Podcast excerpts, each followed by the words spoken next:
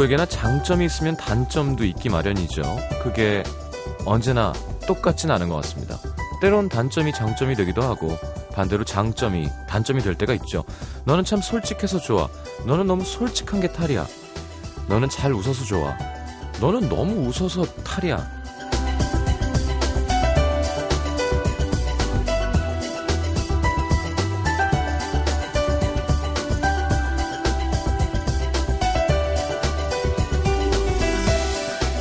누구는 이래서 좋다 그러고 누군 그래서 싫다 그러고 어떤 장단에 맞춰서 살아야 될까요? 누가 날 싫어하는 것도 싫고 부딪히는 것도 싫으니까 이것도 저것도 아닌 중간으로 살기 위해 노력합니다. 뭐든 적당히 좋다 싫다 딱 부러지게 말하기보단 싫진 않아 같은 애매한 말로 도망갈 구멍을 만들어 놓는 거죠. 언젠가부터 거울 속 내 모습이 낯설어 보일 때가 있습니다. 남들한테 맞춰서 하느라 뭐가 진짜 내 모습인지 내가 원하는 게 뭔지 잊고 삽니다. FM 음악도시 성시경입니다.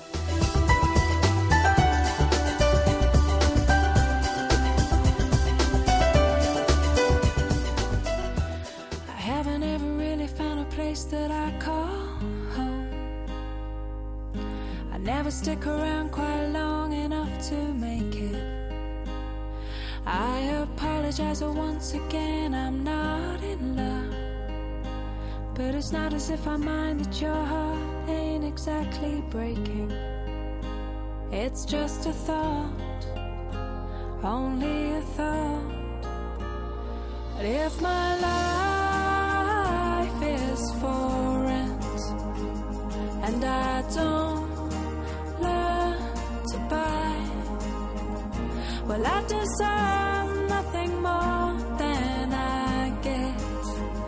Cause nothing I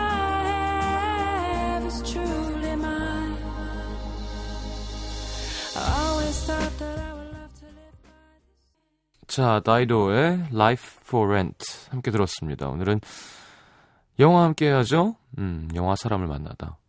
여름의 조각들에서 프레드릭을 만나보겠습니다. 프레드릭이란 이름 참 옛스럽네요. 프레드릭. 되게 외국 사람 같아요.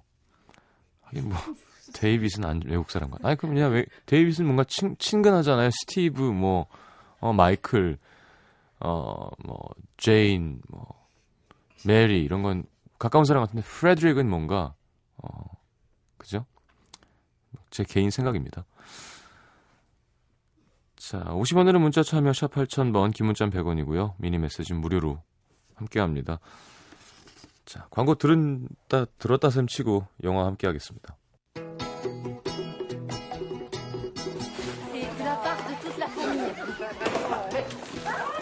Bon, à toi, à tes... Non, non, non, non, non, arrête. Ah si, on a le droit de le dire. si, à tes 75 ans. De son temps, la maison était vivante. Elle l'est toujours. Oui, quand la famille est là, deux fois par an. Qu'est-ce qu'elle disait? Elle disait qu'après sa mort, la maison serait vendue, que c'était inévitable. Mon souci, c'est qu'on soit tous d'accord, qu'on prenne la décision qui convienne à tout le monde. Elle était la dernière grande passion de Paul. À cause de la famille, ils étaient obligés d'être discrets. Vous étiez petit, vous n'auriez pas compris. Non, Faut juste dire les choses telles qu'elles sont. Elle ne l'a pas dit. Elle ne l'a pas dit. Et c'est vrai que les non-dits, il y en a ras-le-bol dans cette famille. Donc tout d'un coup, c'est dit, moi, ça m'a... J'imaginais rien du tout. Je suis très attaché à cette maison, comme je pensais que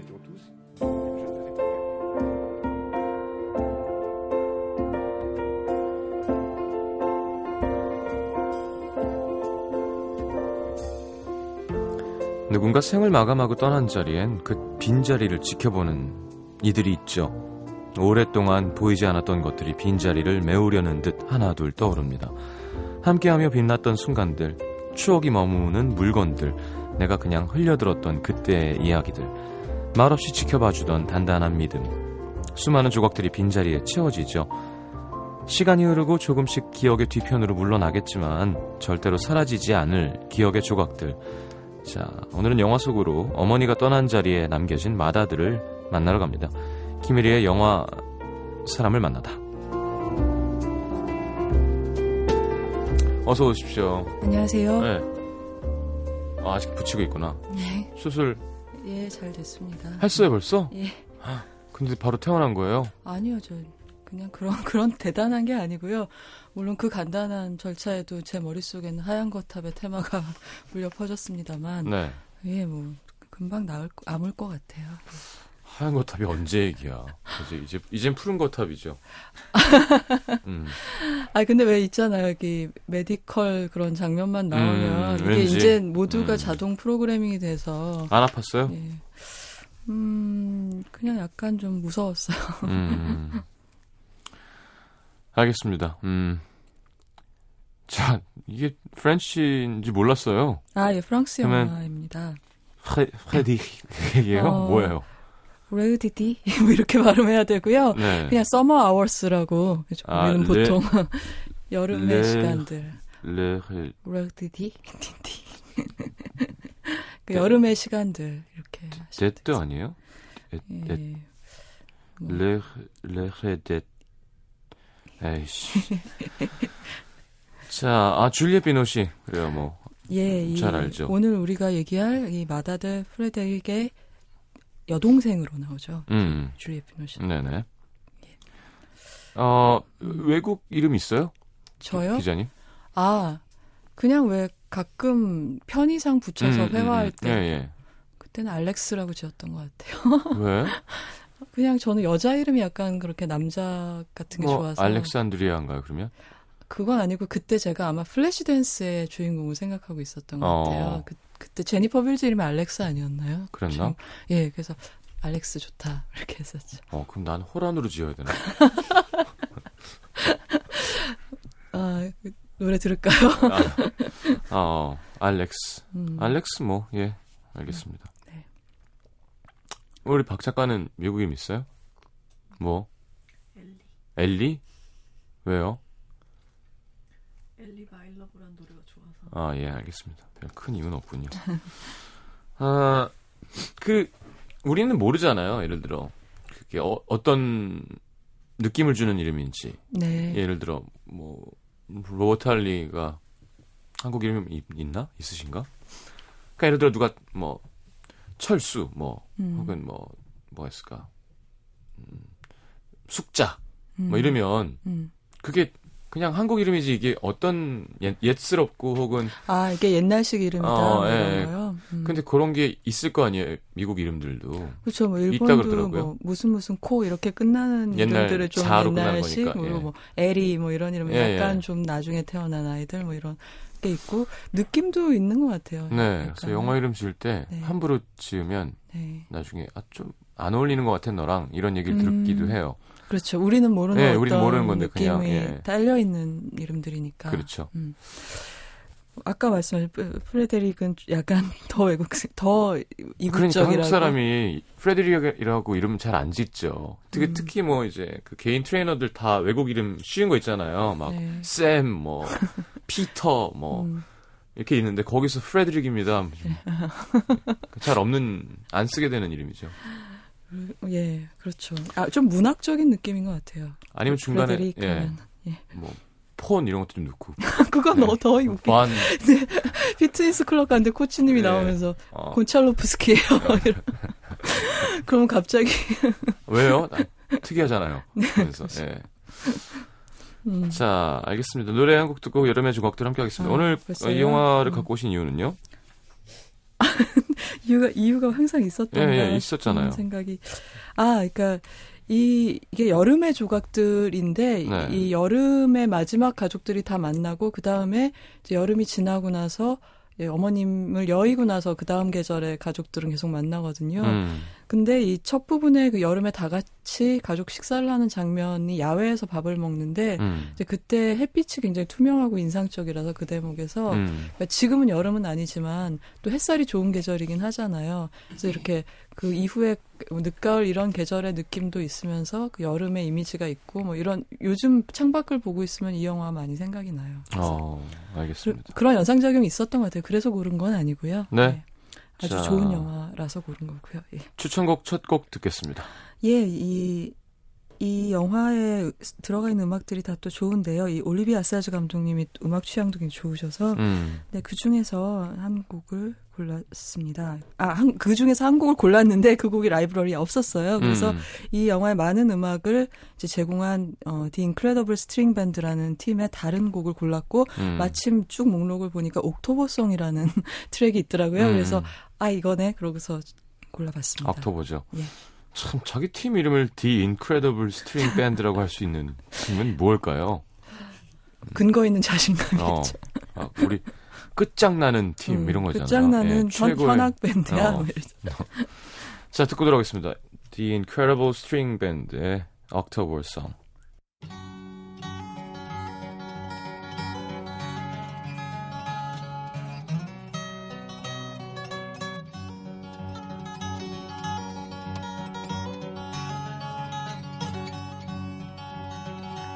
I'll sing you this October song.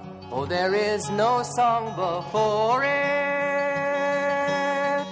The words and tune are none of my own, for my joys and sorrows bore it. Beside the sea, the brambly briars in the still of evening. Birds fly out behind the sun, and with them I'll be leaving.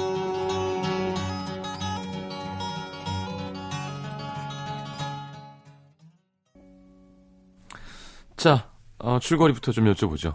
예, 이 여름의 조각들은 아주 간단하게 요약하자면은 이 어머니로부터 막 유산과 실제 물건의 형태를 띤 유산과 음. 기억 과 이런 것들을 상속받은 아이들인데 그 중에서 이제 맏아들이 중심에 서 있고요. 음. 이 재산과 기억들을 동생들하고 어떻게 나누고 이어받고 어떻게 그 다음 세대에 자기 넘길 아이한테 것인가. 넘길 것인가 이런 문제. 이건 우리가 살면서 어떤 식으로도 한번 마주치는 문제이기도 해요, 누구나. 네, 뭐 마주치고 싶진 않지만 근데 이 영화 시작되면요, 이제 시골집이 보이고요. 거기 네. 둘러싼 수풀에서 이 대형견이라 그러죠. 레브라도 이런 큰 어, 개들이랑 좋아요. 이렇게 씩씩하게 뛰어노는 아이들이 보여요. 그리고 음. 그 아이들의 움직임을 따라가면 집안에서는 어른들이 아주 분주하게 식사 준비를 하고 있죠. 네. 그이 프랑스 특유의 거한 이 가족 식사. 아유, 프랑스의 저녁 식사는 예. 점심인 것 같아요. 점심이에요. 예. 근데 이 집안의 이제 이름은 말리라고 하는 집안이고, 네. 어, 이 집안에는 이미 중년에 접어든 삼남매와 네. 그리고 그 중에 두 아들은 결혼을 해서 배우자들이 있고 또 네. 자식들도 있는 거죠. 음. 그래서 아이들 우리가 방금 본 꼬마 아이들 네. 제 아이들이 왜 모였냐면은 이 삼남매 어머니이고 이 꼬마들의 할머니인 엘렌이라는 여성의 75번째 생일을 맞아서 모인 거예요. 음.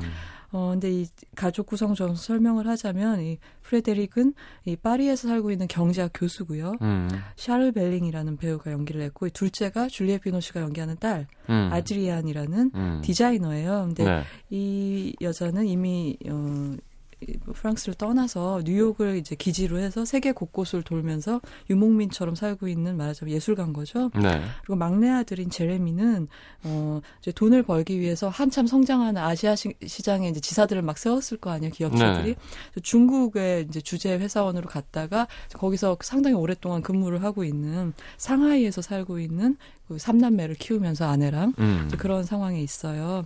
근데 이 얘기를 들으면 다 짐작을 하시겠지만 이미 둘째 아드리안하고 셋째 제레미한테는 점점 프랑스라는 국적이나 어머님의 이 집이 갖고 있는 의미가 자꾸 줄어들 수밖에 없는 거죠. 네네. 자기 살기도 바쁘고 그나마 가까이 사는 게 프레데릭 파리에 네네. 살고 있는 네네. 프레데릭인데 여전 역시 또 바쁘니까 아주 자주 뵙지는 못하고요. 네, 생일날 다 모인 거예요. 그렇죠. 이제 여름 햇살 속에 둘러앉아서 음. 생일 축하드려요. 선물도 드리고 막내 아들은 뭐 이제 단말기 두 개가 달린 뭐 가족용 무선 전화기 어머니 쓰시기 편하라고 나이 음. 많으시니까 그런 걸 가져오니까 어머니는 야, 지금도 충분하다 뭐하러 이런 번거로운 걸 가져왔니? 뭐 이러고 음. 또 장남 부부는 앙고라 담요 같은 거 또 이번엔 반대로 어머니가 이거 완전 노인네 선물이구나 뭐 이러면서 음, 음. 뭐 그런 일상적인 풍경들이 보여요. 근데 이 자리에는 없지만 이 영화에서 아주 중요한 존재감을 갖고 있는 인물이 있는데 이미 돌아가신 폴 베르티에라는 이름의 이제 화가이자 어머니의 친척 아저씨가 계신 거예요. 그러니까 어머님의 친척 아저씨니까 당연히 이미 돌아가신 거죠. 네. 그러니까 70년대 초반에 돌아가셨어요. 근데 왜 큰 존재감 발휘하냐면 이 지금 우리가 보고 있는 이 집, 아름다운 집이 어 삼남매의 아버지가 돌아가신 후에 이제 홀로 된 어머니가 엘렌이 줄곧 살고 있는 집이기도 하고 이 세 남매가 많은 성장기 성장기 여러 긴 시간을 보낸 집이기도 한데 그 집이 바로 이 폴 할아버지가 엄마 엘렌한테 남겨준 유산인 거예요. 역시 음. 상속시켜준 유산이고 그 집뿐만 아니라 그 집안에 있는 뭐가 있냐면 이 집안에는 19세기랑 20세기에 아주 진품 예술품들이 많이 있어요. 이 집에. 어. 여기서 잠깐 부연 설명을 드리자면 여름의 조각들이라는 영화는 오르세 미술관이 제작을 지원한 파리 오르세 미술관이 어, 제작을 그럼 진품이 지원한 진짜 배치돼서 찍은 그렇죠. 거예요? 그래서 제가 나, 와. 제 기억이 정확치는 않은데 그 당시에 제가 들은 얘기로는 오르세가 영화 촬영의 시에 진짜 이 여기 등장하는 뭐 코로의 풍경화라든가 어. 뭐 어, 오딜롱 르동이라는 상징주의 화가의 패널이라든가 네. 또 가구들이 나오고 가구 도자기 이런 것들을 네. 촬영에 쓰이도록 직접 이렇게 협찬이라고 하긴 좀 그렇고 자기 건 아니니까 지원을 했다고 들었어요. 그러니까 영화 보실 때 좀 관심 있으신 재미가. 분들은 유심히 보시면 야, 그 떨려가지고 그 스탭들이 지나가다가 발로 차면 어떡해. 조심 조심. 예, 예. 그 아마 분명히 제 생각에 미술관에서도 관리원이 나와 있었지 않을까. 그러니까요. 전문가들이 나와 있었을 것 같아요. 음. 근데 여기서 우리가 주목해야 될 부분은 이 엄마 엘렌과 돌아가신 그 화가인 폴 베르티에라는 유명한 할아버지가 음. 아주 각별한 수- 어, 숙질 사이라고 할까요? 네. 그런 거예요. 근데 이게 이제 삼남매 기억에는 어머니가 분명히 아버지랑 결혼을 해서 자기들을 낳고 살았지만 애들 생각에는 기억에는 엄마가 이 굉장히 성실하고 난방기 파, 라디에이터 파는 게 아버지 직업이었는데요. 음. 그걸 팔아서 열심히 돈을 벌어오는 아버지한테는 그다지 이렇게 애정이 없었던 것처럼 생각이 되는 거죠. 음. 그리고 어딘가 범용하다고 생각했던 것 같아요. 항상 아빠를. 네. 뭐 좋은 남자지만 뭐 특별히 뭐 매력은 없고 내가 이렇게 이렇게 매혹되지는 않는 그런 느낌이랄까 음. 엄마를 지켜보기 네. 이제 이제 아이들도 컸으니까 그런 생각을 하는 거죠. 근데 아빠는 그렇게 사랑하지 않은 것 같은데 늘 아저씨한테 굉장히 엄마가 애착이 강했고 음. 삶의 이상향 같은 걸 아버지, 아니, 그 아저씨한테서 동경, 그 할아버지한테서 음. 찾았던 것 같은 느낌을 갖고 있는 거예요. 그 폴 할아버지 역시도 이 조카 딸한테 굉장히 각별해서 어. 남긴 작품에 보면은 이 엘렌이 어렸을 때 모델로 해서 그린 그림들도 있고 굉장히 소중히 대했던 거죠. 음. 그래서 또 막상 아버지가 돌아가시니까 이 엄마 엘렌이 곧장 처녀적 성을 되찾고 어. 그리고 이 아저씨가 남겨주신 집으로 옮겨가지고 여기서 살았던 거예요 어. 아이들하고. 그러니까 아마 엄마는 이제 할아버지 폴 할아버지를 아빠보다 더 사랑했던 것 같다. 그게 무슨 뭐 남녀 관계의 어떤 사랑이건 뭐, 뭐 뭐건 간에. 그게 뭐건 간에 음. 엄마한테 제일 중요한 남자는 이 집과 이 그림들을 남겨주신 할아버지였다라는 그 암묵적인 이해가 아이들 사이에 있고 음. 그리고 그렇기 때문에 이 집하고 그 유산 그 예술품들은 엄마한테 굉장히 중요한 거, 거라는 걸 우리가 알 수 있어요. 네. 아이들도 다 알고 있고. 음. 그래서 이제 거기 살면서 75살을 맞이하신 거죠. 근데 이런 엄마에 대해서 어 프레데릭은 전적으로 인정하고 음. 이제 존경하고. 음, 그런 타입의 아들이고 음. 그다음에 이 막내 아들은 또 반대로 아빠한테 감정이입을 해서 약간 엄마를 서운하게 생각하는 편이에요. 예. 그렇게 등골이 휘게 돈을 벌어다 주시고 그랬는데 엄마는 항상 아빠를 그닥 그렇게 인정하지. 않았어. 이런 어. 거고 자기는 약간 아빠한테 동일시하는 그런 입장인 거고 네. 그리고 이 둘째 그러니까 줄리엣. 비노슈의 딸은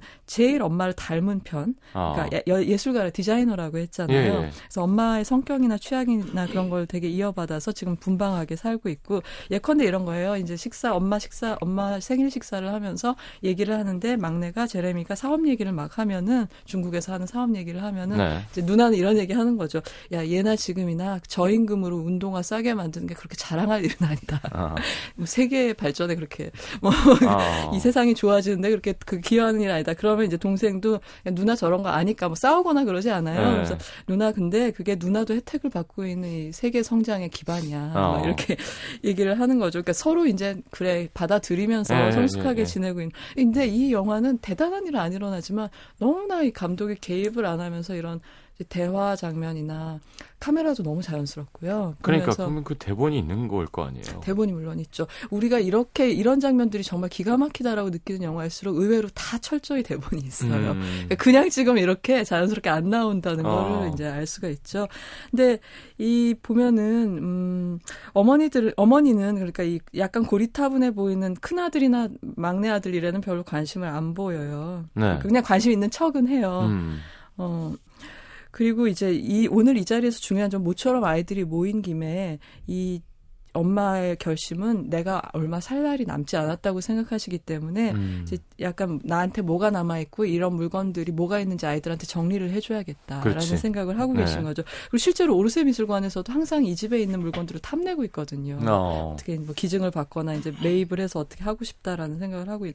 그러니까 이 집은 딱 보시면 재밌는 게 이런 식이에요. 가령 이런 거죠. 우리나라로 이제 바꿔서 제가 상황을 말씀드리자면 음. 이제 뭐 이제 손님 주무시는 손님 침실에 가면은 이제 숙면하시라고 몽유도원도 이런 거 걸려 있고 어.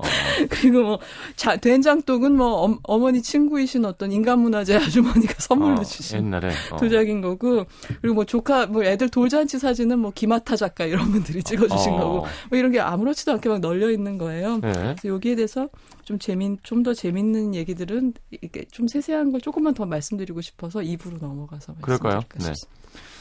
자, 잠시만 기다려 주시고요. 영화 여름의 조각들 함께 네. 하고 있습니다.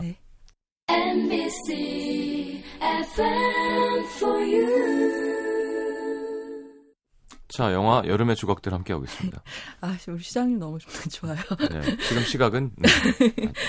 예, 그래서 이제 세 아이 중에 식사를 마치고 프레데릭 나 좀 보자라고 엄마 부르시는 음. 거죠. 그리고 엄마의 마음속에 어떤 게 있냐면 나는 곧 죽을 것이고 나 이 집과 그 이 물건들은 나한테 아주 개인적인 의미가 있지만 이 아이들한테는 그런 가- 같은 가치가 없다는 음. 사실을 직시를 하는 거죠. 그리고 이게 참 이율배반적인데 내심 이걸 지켜주길 바라면서도 음. 냉정하게 아들한테는 표면적으로는 팔아버려라라고 얘기를 하는 거예요. 그리고 근데 이 엄마가 속으로는 그 애착이 굉장히 깊다는 걸 알고 있는 사람이 누가 있냐면 제가 지금까지 소개를 안 드렸지만 네. 폴 할아버지가 이 헬렌 엘렌이랑 이 집에 있을 때부터 이 집의 정령처럼 이 집 가사일을 돌봐주시고 계신 말하자면은 이제 가정부 할머니가 계신 거죠. 음. 엘로이즈라는 할머니가 이분은 이제 피고용인이지만 이 집에 거, 있어서 굉장히 중요한 인물인 거고 그렇죠. 오늘의 이 식사도 거의 많이 준비를 하셨던 음. 분이에요.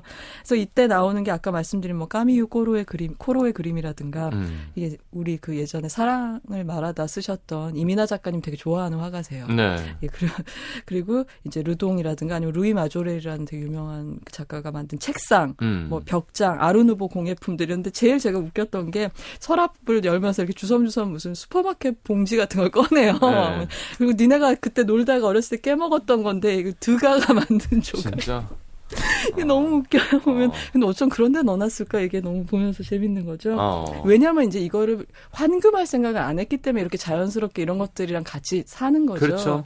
그러니까 이건 우리 집안 그냥 내려오는 물건이다. 물건이라고 어. 생각을 하는 건 거기다 차, 차 끓여서 마시고 뭐 이러고 네. 있는 거예요. 꽃병에 꽃 꽂고. 근데 이런 얘기에 대해서 아들은 되게 펄쩍 뛰어요. 어. 엄마가 이렇게 죽음을 전제로 말을 한다는 것 자체가 너무 슬프고. 어. 싫고 그러면서 그런 얘기 하지 마세요, 어머니. 엄마가 엄마 안 돌아가실 거고 그리고 어. 그런 일이 있더라도 이거를 우리가 팔 거 아니고 그대로 우리가 가질 거고 이 집도 유지할 거고 그럼 음. 우리 애들도 또 자라서 여기 와서 또 시간을 보낼 거고 그럴 거예요 라고 순진하게 얘기를 하죠. 근데 어머니는 훨씬 이 프레데릭보다 현실적이어서 음. 그거 현실과 거리가 있다는 걸 알고 있는 거죠. 그래서 음. 이건 내 이거 물, 이 집과 물건들은 내 기억과 삶의 일부다. 음. 그래서 내 젊은 시절 함께 했으니까 그렇다. 하지만 니네들까지 무덤지기를 할 필요는 없다라고 음. 이렇게 참 되게 비싼 무덤인데요. 네. 그러니까 그 되게 정말 담담하세요. 그러니까 어. 일흔 다섯이지만 정말 성, 성, 저 젊고 말 이렇게 정신이 뭐라 명징하시고 네네. 그런 느낌을 주는 연기를 잘하셨어요. 이 배우도 음. 이제 그런 장면이 나오죠. 근데 우리가 이 점심 식사 시간만 봐도 이 첫 장면만 봐도 우리가 알 수 있는 게두 동생은 프레데릭만큼 이 집이나 물건에 애착이 없어요. 음. 그리고 그 프레데릭의 남매가 있는데 그 아이들한테 아버지가 이러거든요. 코로 그림을 보여주면서 봐라 이 그림을 언젠간 너희들의 그림이 될 거다라고 얘기를 하고 그리고 너희 니네 자식들한테도 이 그림을 물려주게 될 거야. 그러니까 이 10대 두 남매는 시큰둥한 거예요. 어. 그래서 어. 그러니까 뭐, 뭐 별로냐? 뭐, 이 그림 아름답지 않냐 그러니까 취향이 아니에요. 구식이잖아요. 좋긴 하지만 뭐 이런 식으로 얘기를 하는 거예요. 이게 380억이랍니다. 그러면 네 알겠습니다. 아버지 근데 또 코로가 애매하긴 해요. 아, 뭐 이런 아, 예를- 할 필요는 아, 한 예를 들어서 없어요. 예, 예. 그러니까 아주 그렇게 막 굉장히 아, 마티스나 이런 재, 재벌들이 집을 장식할 때 쓰기에는 좀 애매한 점이 음, 있는 작가이긴 음. 해요. 굉장히 물론 비싼 그림이지만 네. 근데 어쨌든 이러다가 그날 이제 비행기 시간이 됐다고 우르르 이제 두 차에 나눠 타고 이 아이들과 쭉 손자들이 빠져. 쭉 예. 빠져나가요. 그러면 이제 그걸 전송을 하면서 이 명랑하게 씩씩하게 계시던 엘렌이 조용히 집 안으로 계단을 걸어서 혼자 들어오는 거를 카메라가 따라가요. 음. 그리고 이제 불을 켜지 않은 방에 혼자 이렇게 의자에 앉아 있죠. 그러면서 엘로이즈한테 음. 이제 가정부 할머니한테 이래요. 아 가정부 할머니가 이러시죠. 아 애들이 선물 바구니를 두고 갔네요. 이 할머니 음. 챙겨주신 거야. 그랬더니 이제 아유 부모들이 가느라고 바빠가지고 이렇게 음. 얘기를 해요. 그래서 이런 걸 보면 우리가 왜 부모님 집에 주말에 갔다가 돌아온 다음에 풍경 같은 거 우리가 돌아올 때 상상할 때가 있잖아요. 전 그걸 계속 보고 있기 때문에. 예. 그렇죠. 예. 눈안에 식구들이 간 왔다가 쫙 다음에 감- 예. 아 그러면 진짜 그것도 또 각별하겠죠. 진짜 시끄럽다가 정말 조용해지는 거 있잖아요. 적막해져 예. 한꺼번에 조용해지죠. 그래서 이제 그런 걸 보면서 이제 엘로이즈한테 이런 얘기를 하시죠. 그러니까 나랑 나와 내가 죽으면 나와 함께 많은 것들이 이 세계에서 사라질 텐데 이제 그 찌꺼기가 남을 거라고 그게 바로 이 물건들인데 음. 그게 아이들한테 부담이 안 됐으면 좋겠다 이렇게 음. 얘기하면서 영화의 첫 부분이 끝나게 됩니다. 예. 그리고 영화가 이제 블랙아웃을 했다가 다음 장면으로 넘어가면 프레데릭은 또 신간 책이 나와서 우리 같은 이런 라디오 스튜디오에 프랑스 라디오 스튜디오에 음. 와서 서평 프로그램에 막 출연하고 있어요. 그리고 방송국을 바삐 나온 그가 차를 먹고, 몰고 어떤 교회로 가서 신부님을 만나서 대화를 하는데 그 대화를 우리가 가만히 듣다 보면 이게 묘지 자리 얘기고 아. 어머니가 그 사이에 돌아가셨다는 걸 이제 관객들이 알게 돼요. 근데 이 자리를 의논하고 나오는 길에 아, 우리는 그냥 보다가 일상을 살고 있는 것처럼 보였는데 이 아들이 프레데릭이 갓길에 차를 대고 혼자 우는 장면이 나오죠. 그러니까 음. 장례는 이미 치렀어요. 근데 어. 이제 이 영화나 뭐 유럽의 문화일 수도 있는데 우리는 왜 상을 당하면 모여 있을 때 울잖아요. 이 식구들이 유족들이 모여 있을 때 근데 보면 이 음. 영화도 그렇고 혼자 있을 때나 제일 가까운 사람, 뭐 애인이랑 있을 때 이럴 때 우는데 막상 남은 남매들끼리 모였을 때는 이제 굉장히 심상한 얘기를 해요. 그 장례 어. 때 신부님 말씀 좋았지, 뭐그 뭐 그러니까 되게 이렇게 사무적인 예, 얘기들 하고 예, 예. 모여 있을 때는 안 울더라고요. 어. 뭐 그렇게 하는데 이제 이제 모여야죠. 상속받은 재산이 그렇죠. 생겼죠. 어떻게 네. 처리할지를 마다들의 주도로 의논을 해야 되는데 이 형은 당연히 이걸 잘 간직했다 물려주기를 동생들도 원하지 않고 말을 꺼, 꺼내는데 아, 이 그림들과 헤어지면 너무 슬프지 않겠니? 그러면 뭐 이거 갖고 우리가 보존하고 휴가 때마다 우리 지금처럼 모이고 모이자. 집 관리는 엘로이즈 부인한테 계속 맡기도록 하자. 그런데 뜻밖에도 동생들은 뜻이 다른 거죠. 그 제레미 얘기는 어, 형 근데 나 앞으로는 유럽에 못 올 것 같고 상하이에서 오래 살게 될것 같아. 어. 그러면 이제 정리를 자, 하자. 어, 자주 못 올 것 같은데 또 상하이에서 내가 집을 또 사야 되는데 아이들도 크고 어. 하니까 돈이 모자라네 형 이렇게 얘기를 하는 거예요. 어. 그리고 아드리에는 아, 나도 발표할 게 있는데 남자친구랑 드디어 결혼을 하기로 했다는 거예요. 어. 그러면 1년에 한 번도 못 올 것 같은데 집이 나한테 별 의미가 없다 이러는 거죠. 어. 근데 이 집은 셋한테 공평하게 상속이 된 집이기 때문에 프레데릭이 자기 뜻대로 이 집을 보존하려면 동생들의 지분을 사야 되는 거예요. 어. 근데 그냥 대학교 선생님이 또 그런 돈은 없지 않겠어요. 네. 그래서 이제 현실적으로는 그게 무리니까 팔 수밖에 없는 입장이 된 거죠. 어. 근데 이제 얘기는 또 일사천리로 진행이 돼서 혀, 그 프레데릭은 되게 슬프게 이런 얘기에 진행을 듣고 있는데 두 동생은 오빠보다 내가 경, 예술가니까 경매 쪽 일을 잘 아니까 요 가구나 그림 같은 거는 내가 이 경매 쪽을 알아봐야겠다 뭐 이런 얘기를 하고 어. 있는 거죠. 근데 그런 소리를 들으면서 이제 큰 오빠는 큰 형은 정내미가 떨어지겠구나. 아니 그건 아니에요. 이제 영화 이 영화의 특징인데 네. 뭐 그런 식의 첨예한 갈등이나 뭐 유산 싸움 이런 얘기는 아니거든요. 아, 죄송합니다. 제가 한국 드라마를 생각하고 있어요. 그래서 당연히 그렇게 흘러가야 되는데 이제 그러면서 빰빰빰빰빰빰 빠라밤 이렇게 하면서 갑자기 뭐라고? 어머니 생각해서 할수 있는 얘기야. 어 그렇죠. 너는 계산기나 두드리고 있어 거기서 막 이러면서. 근데 프레데릭은 아 야 그릇 치워야겠다. 그릇 치우는 척 하면서 어. 그 자기 방에 불 안 켜진 방에 가서 이렇게 가만히 앉아 있는 거죠. 어. 그런 소리를 들으면서. 음. 근데 이 부부가 굉장히 금슬이 좋은데요. 음. 이 프레데릭 아내가 남편이 그러고 있는 방에 이렇게 싹 들어가죠. 불을 안 켜고 음. 있는. 그러면서 여보 울어 이렇게 물어봐요. 음. 근데 아니야 그, 그러는데 음. 그때 여- 여- 아내가 조용히 그 침대 옆자리에 싹 앉는 데서 영화가 탁 컷이 돼요. 저는 음. 이컷 타이밍이 너무 좋았어요. 그래서 어. 이렇게 아내가 여보 울어?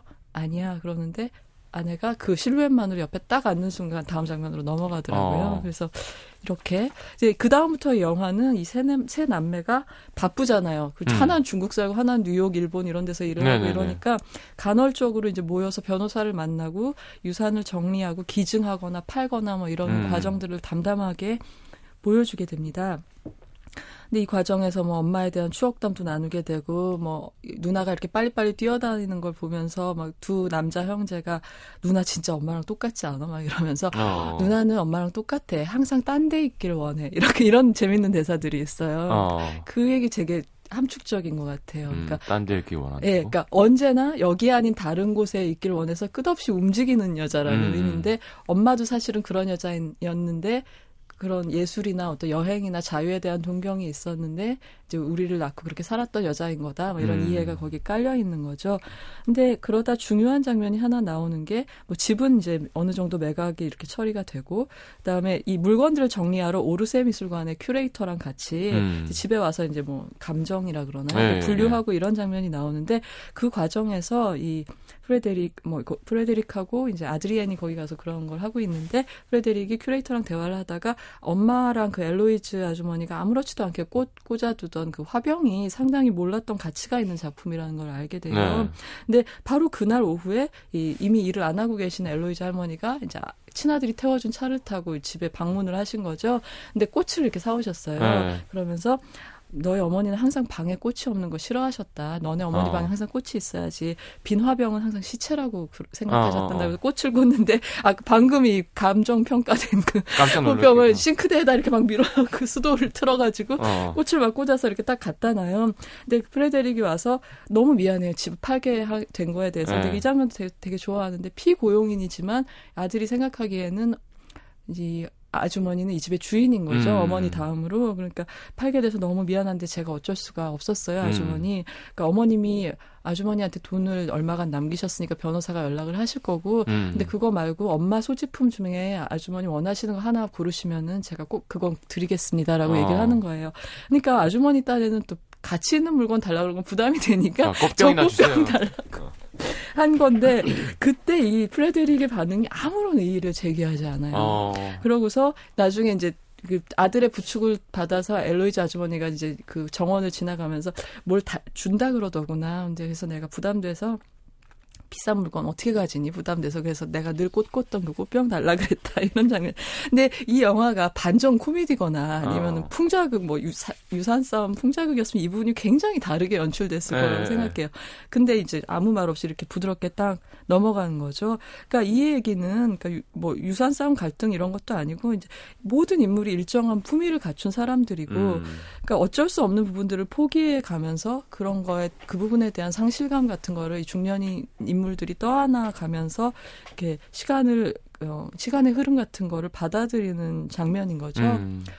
어, 지금 노래를 듣는 게 좋을까요? 아니면은 조금 더 얘기하고 얘기- 마음대로 하세요. 그럴까요? 예. 아 여기서 한 가지 제가 더 말씀드린 게 다음 고 차세대 얘기가 잠깐 나오거든요. 네네. 이제 프레데릭이 이렇게 이제 어머니의 유산을 정리하고 형제들과 만나고 이런 과정에 어떤 사, 사건이라면 사건인 게 하나 터지냐면 음. 늘 공부 잘하고 이제 모범생이었던 그 딸이 음. 어, 비행을 저질러서 그러니까 뭐 약간의 절도와 뭐 약한 마약 소지 뭐 이런 걸로 네. 소프트한 마약 소지 이런 걸로 경찰에 잡혀가서 아버지가 호출받는 일이 생겨요. 어. 그러니까 이 뭐 이거 이 얘기를 구체적으로 할 필요는 없는 것 같고요. 근데 이, 이 사건이 의미하는 거는 모르는 사이에 이제 아이들도 이 아버지 어머니가 모르는 세계를 만들어 가고 있다는 거, 그러니까 시간이 흐르고 있다는 걸 보여주는 거죠. 그러니까 이 프레데릭이 자기가 선택하지 않은 거를 물려받은 반면에 음. 또 자기가 낳은 아이는 아버지, 그러니까 내 자식이지만 이 프레데릭이 통제할 수 없는 세상으로 또 스멀스멀 나아가고 있다는 걸 이제 실감하게 음, 음, 되는 음, 사건인 음. 거예요. 네. 그리고 이제 이 영화가 말미로 넘어가면은 아, 이 얘기는 노래 듣고 와서 하는 게 더 좋을 알겠습니다. 것 같아요. 자, 추천곡이에요 또. 아, 골드 예. 프랩. 아, 예. 이 올리비에 아사야스 감독의 영화 중에서 어, 조금 오래된 영화지만 Demonlover라는 영화가 있었어요. 음. 그 영화 사운드 트랙 중에 이게 아마 소닉 유스 원래는 곡이었던 것 같은데 골드프랩의 어, 어, 연주로 듣겠습니다. Lovely Head. 네.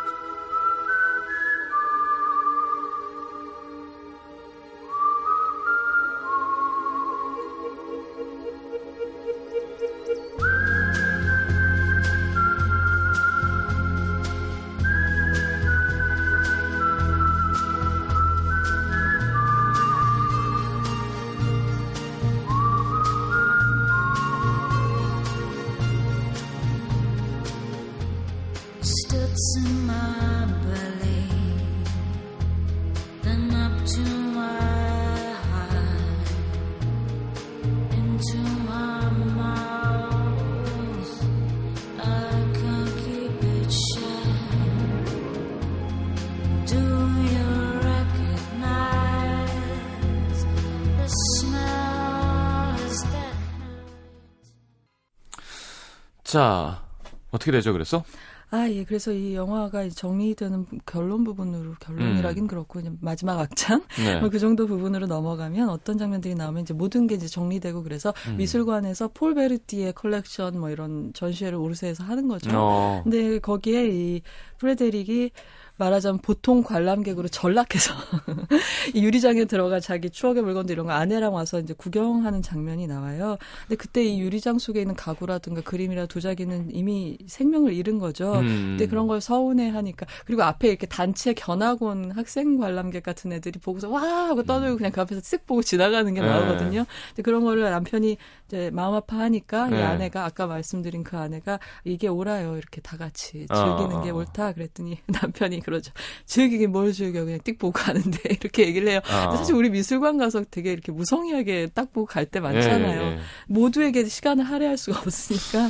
근데 기사가 나는 거 아니에요? 네. 그 꽃병이 최고가의 경매로 팔렸다. 그게 없는 게이 어, 영화의 특징이죠. 그 할머니 영원히 할머니가 이렇게 악수하고 있는. 그리고 할머니가 대뜸 크리스티 이런 데 파는 네, 뭐 그렇죠. 소더비 이런 데 예, 가서 미국으로 넘어가서 이제 그런 게 이제 빈 이런 영화면은 그렇지 미스터 빈이 그렇게 되는 거죠. 그리고 미스터 빈이 깨고 막 그거를 그렇죠. 뭐 그렇게 된 이 영화는 극과가 아니고요. 음. 어 그리고 이 여기 그리고 더 중요한 장면 마지막 장은 뭐냐면 이 프레데릭의 두 10대 남매가 친구들을 불러서 이 할머니의 집에 음. 친구들을 다 불러 모아서 막큰 스피커를 설치하고 어, 바이크를 타고 파티를. 몰려가서 네. 막자지껄한 파티를 해요. 실내에서 막 농구를 하고 막그 예쁜 집 물론 가구는 다 뺐죠. 아까 그런 데서. 네, 그랬거든요. 그 파티 한다는데 여보 그러니까 프레데릭이 그 랬거든요. 그래 한 달 동안 우리 집이니까 마음대로 하라 그래 이렇게 얘기하는 게 있어요. 어. 근데 이 장면이 연출의 방식 같은 게 중요한 게 그 장면이 어떻게 되냐면 아 이 난장판을 보라 이 성역이 더럽혀지고 있어 이런 느낌이 아니에요 이 장면이. 아, 또 그냥- 새로 시간이 흘러가면서 그렇죠. 또 그러니까 뭔가 그런 한탄하는 느낌이 아니라 음, 뭔가 세대가 변하고 자연스러운 이별의 축제?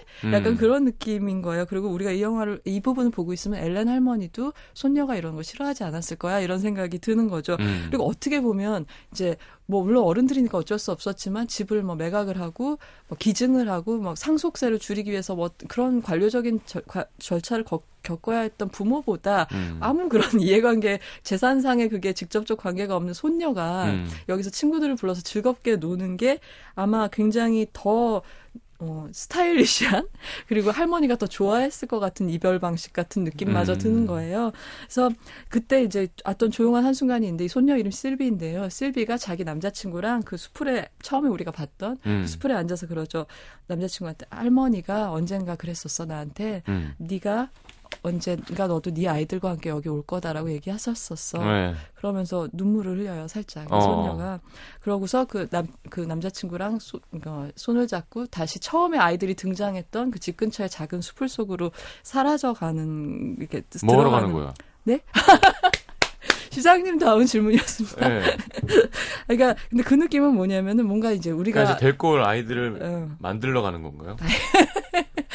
아직 그, 그런 나이는 아니고 고등학생이니까. 아, 아, 예. 아, 죄송합니다. 깜짝 놀랐네. 예. 아, 숲으로 들어간다 그러길래 갑자기. 음, 그러니까 이 아이들이 우리가 이 영화가 커버하지 않는 그 화면 밖의 세계로 나가고 있는 느낌이 또 들거든요. 아, 그런 고차원적인 프레임아웃이었군요. 그런 게 있고 그다음에 우리가 시간 많지 않지만 이 네. 우리가 프레데릭에 초점을 뒀으니까 음. 이제 말씀을 드리자면 음 그 이 영화 특징이 뭐냐면 제가 상속자라는 컨셉으로 프레데릭을 얘기하고 싶었는데요. 네.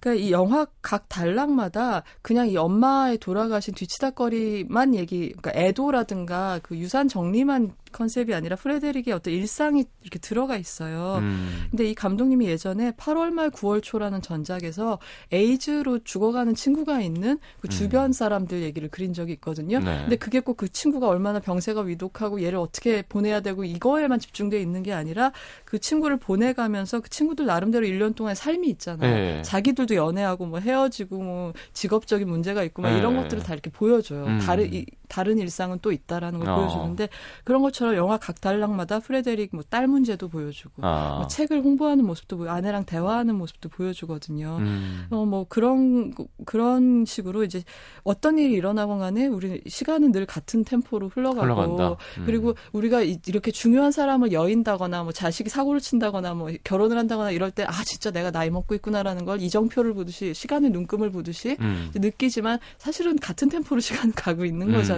이제 그런 걸 느끼게 하는 이제 인물로서 그려졌고 그다음에 이 프레데릭에 더 중심을 놓고 보자면 이 영화는 어떻게 보면 중년에 관한 영화이기도 한 것 같아요. 음. 그러니까 부모 세대는 도- 죽어가기 시작하고 자식들은 성년에 진입하기 시작하면서 내가 이제 교량이 되는 세대가 됐다고 느끼기 시작하는 중년인 거죠. 음. 그게 중년이라는 나이가. 네. 그러면서 이제 뭘 상속받고 뭘 어떤 방식으로 물려줄 것인가를 생각하게 된다는 점에서 네.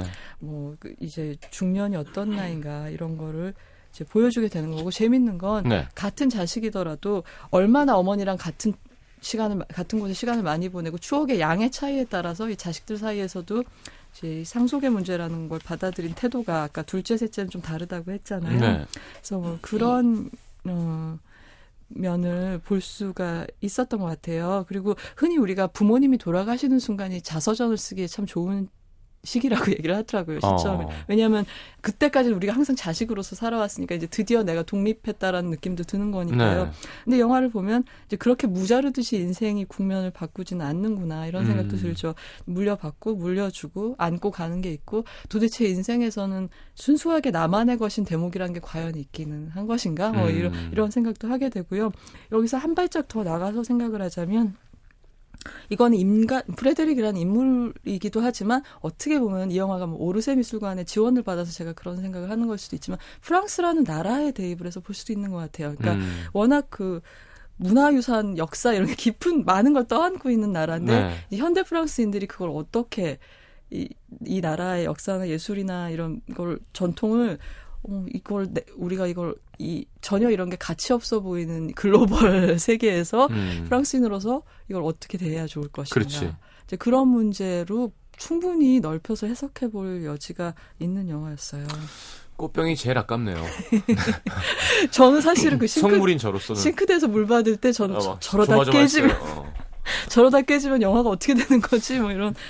이런 근데, 어쨌건 자식들이 다 멀쩡하고 네. 그리고 또 현명하면서 싸우지 않는 게 되게 좋으네요. 네. 보통 그럼 뭔가 일이 생기고 음, 또 다, 다르게 보면은 음. 빚을 남겨주는 부모들도 있잖아요. 그렇죠. 네, 음. 근데 이렇게 근데 한 명이 좀 되게 힘들고 못 살고 뭐 음. 이런 게 아니라 음. 다 자기 커리어가 튼튼하고 네. 음, 그러니까 현명- 예. 기본적으로 부르주아 집안의 그렇죠. 이야기죠. 그러니까 이것은. 다행인 건 거지. 근데 이제 뭐랄까요? 그러니까 뭐 부르주아인데 굉장히 역사 깊은 부르주아 집안인 거죠. 음, 사실은 음, 그 음. 폴할아버지 때 윗때부터도 굉장히 단단한 시민계층으로 지내왔기 때문에 코로 같은 화가는 19세기 화가거든요. 네. 근데 그 그림이 여기 있는 거는 어, 그 윗대에서 이제 갖고 있었던 거. 그러니까 말하자면 코로가 치료받았다가 이 근처에 살다가 네. 의사 선생님한테 이제 사례로 드, 주- 드린 그림 뭐 이런 거예요. 아. 그러니까 뭐 그런 그런 이제 조금은 그런 계급적인 배경이 있죠. 알겠습니다. 여름의 조각들 함께했습니다. 네. 음, 재밌을 것 같아요. 참 영화를 재미있을 것 같게 하는 재주가 있어요.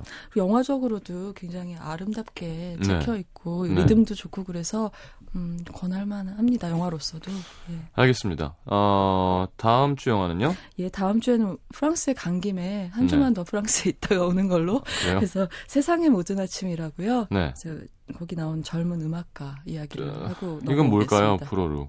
뭐, 어, 뚫루마땡 디몽드요. 아, 그치, 맞대. Tous, all the 예, All the morning. Mornings of the World. 어, 라고 해야 되나? Tous les matins du monde. du monde. 예. 예. 어, 쉬운 불어군요. 자, 광고 듣고 마지막 추천곡 들으면서 인사하겠습니다. 예, Of Monsters and Men의 Little Talks 골랐습니다. 감사합니다. 안녕히 가십시오. 안녕히 계세요. 네.